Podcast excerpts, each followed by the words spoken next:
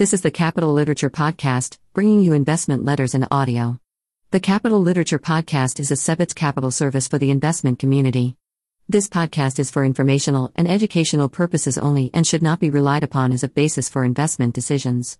All rights belong to the respective owners.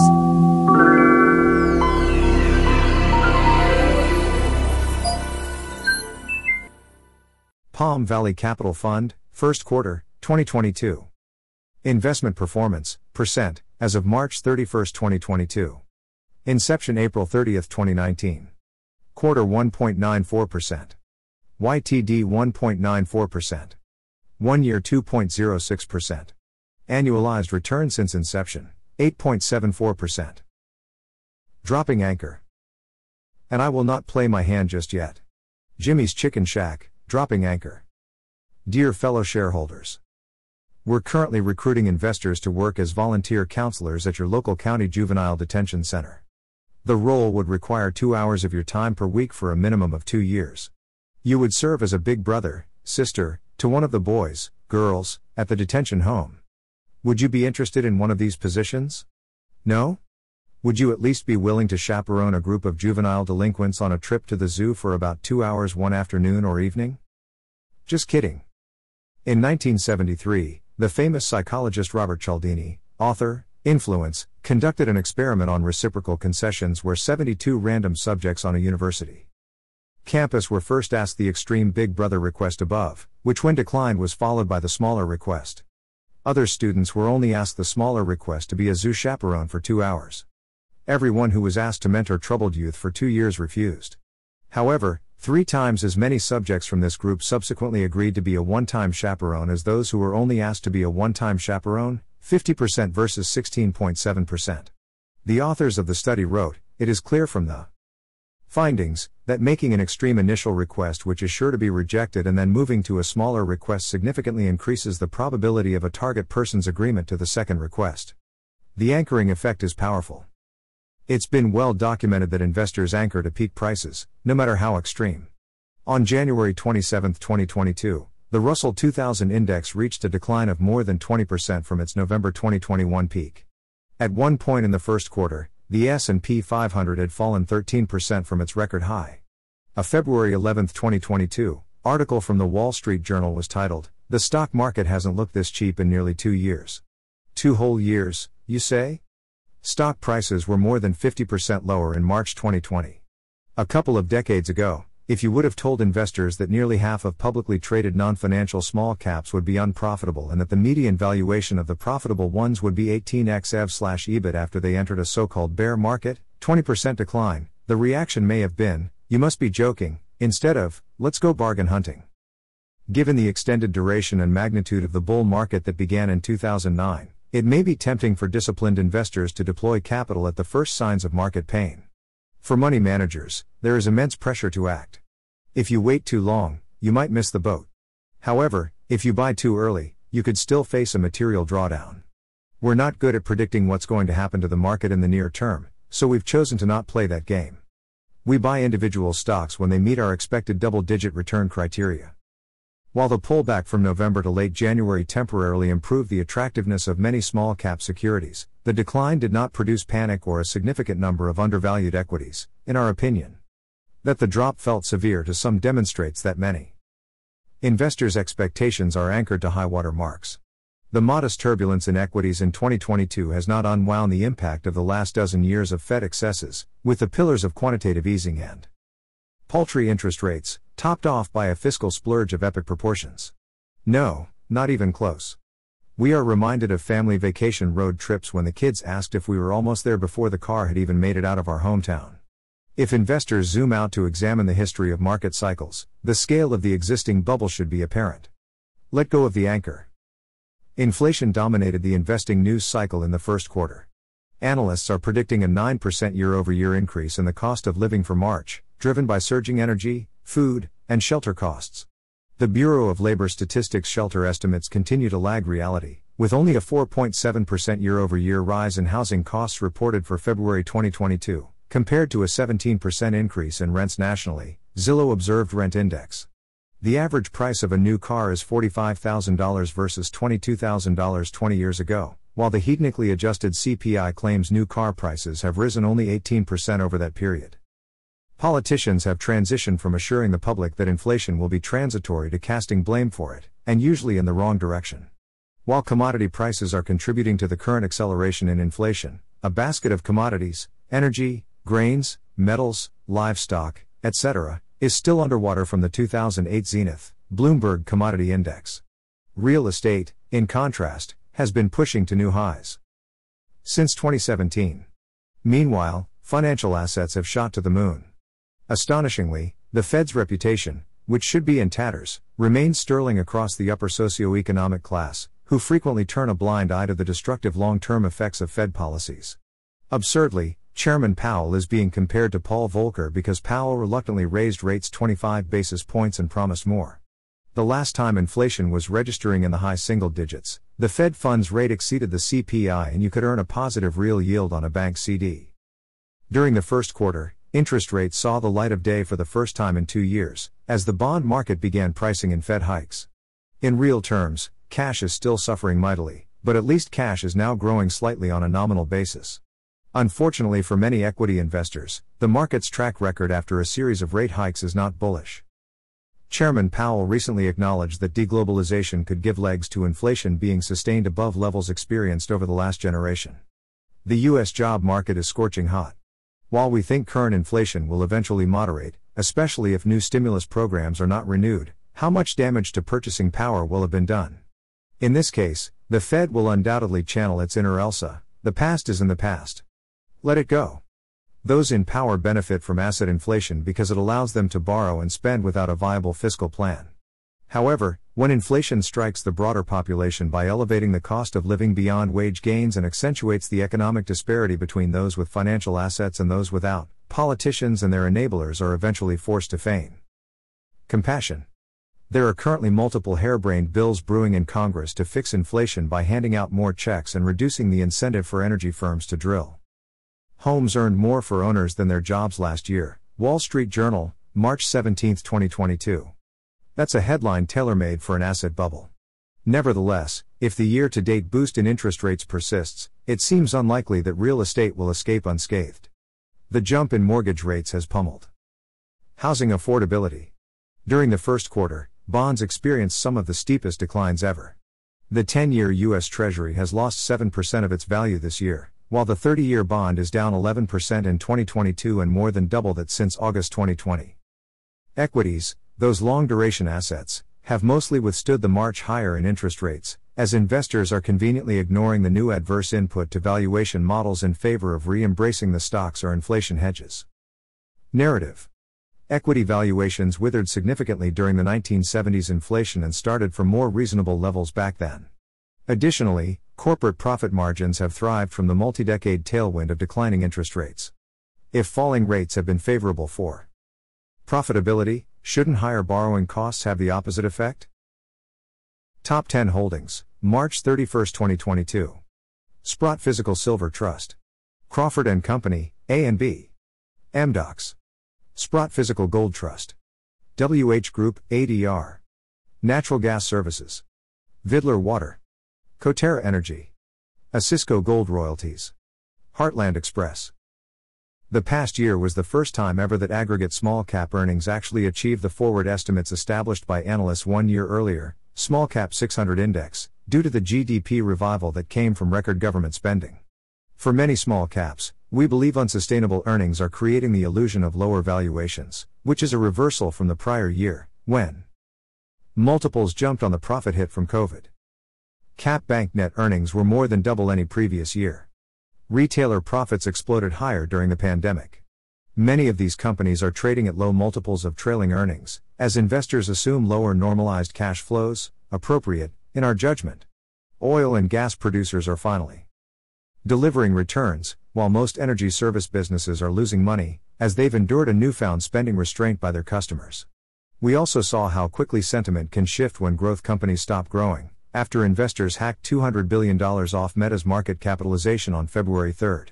Much further down the quality and capitalization food chain, 271 of the 293 biotechs in the Russell 2000 index reported losses over the trailing 12 months.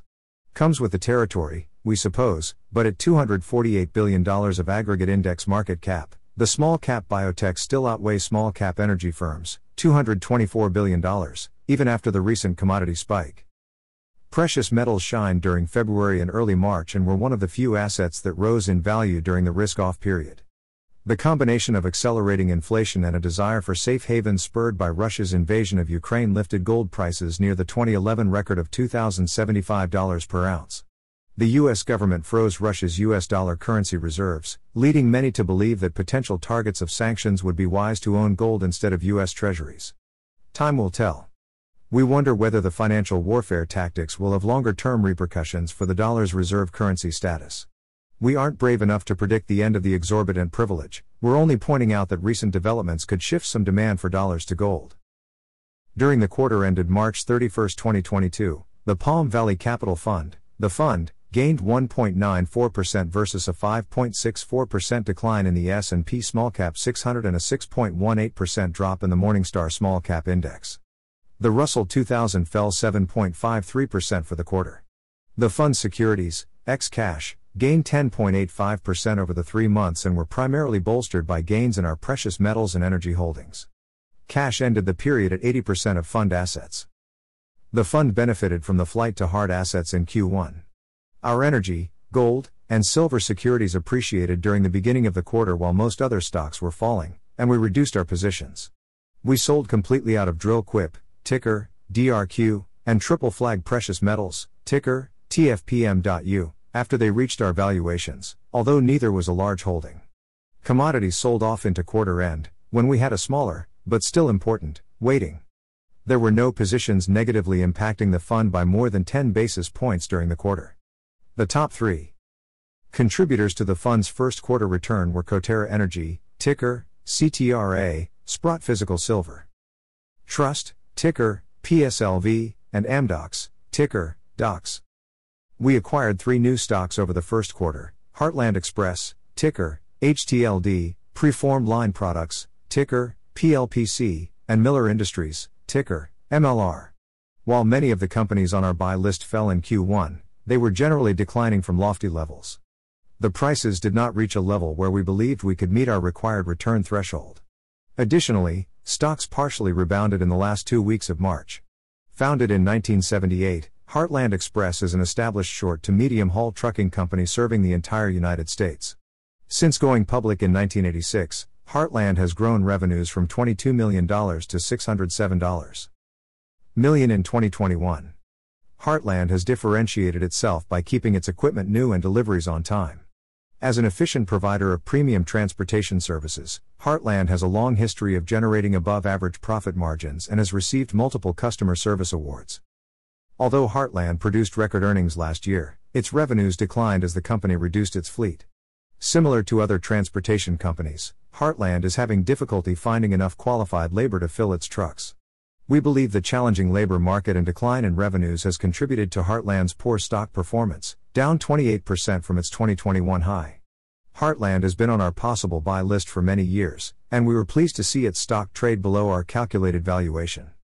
We believe the company is a high quality cyclical business that has historically generated abundant free cash flow and has maintained one of the strongest balance sheets in the industry. Preformed Line Products, PLP, makes products that protect, connect, terminate, and secure cables and wires for energy, communications, and cable networks. The products are often used to revitalize aging infrastructure to reduce lost revenue from events like malfunctioning power lines or fiber optic cables. Approximately 70% of U.S. transmission lines are over 25 years old, and many are well past their original life expectancy. Repair work occurs after emergencies or natural disasters such as hurricanes, tornadoes, and floods. The 75 year old company has established a strong competitive position by investing in technology and manufacturing its own products. PLP's performance trends with the capital spending of utilities, tilde two thirds of revenue, and communication service providers, tilde one third of revenue, around the world. International sales account for half of revenue. While operating results are cyclical, free cash flow is consistently positive. Insiders hold a third of the shares. The company owns most of its real estate. PLP's stock price had fallen with the broader market and over concerns about the impact of raw materials cost inflation. We acquired shares near 6x trailing operating profit and very close to tangible book value. Shortly after we began establishing our position, the company disclosed strong fourth quarter results, including a more than doubling of its backlog from the prior year. Miller Industries is the world's largest manufacturer of tow trucks and is based near Chattanooga, Tennessee.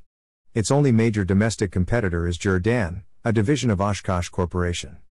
Miller has grown towing equipment revenues at a 10% organic compound annual rate since exiting its towing services operation in 2003.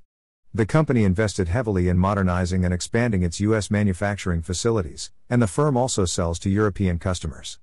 Demand for tow trucks is primarily connected to miles driven of U.S. vehicles and the age of the fleet. Miller's earnings fell significantly but remained positive during the 2008 recession, when tow truck operators who buy from the company's distributors found it more difficult to finance purchases. Miller's stock initially held up well during the COVID pandemic, despite temporary business pressures. The shares peaked at $47 in April 2021 but retreated below $30 in 2022. Tangible book value per share is $24. While Miller is currently benefiting from record demand, supply chain disruptions and labor shortages have prevented the company from capitalizing.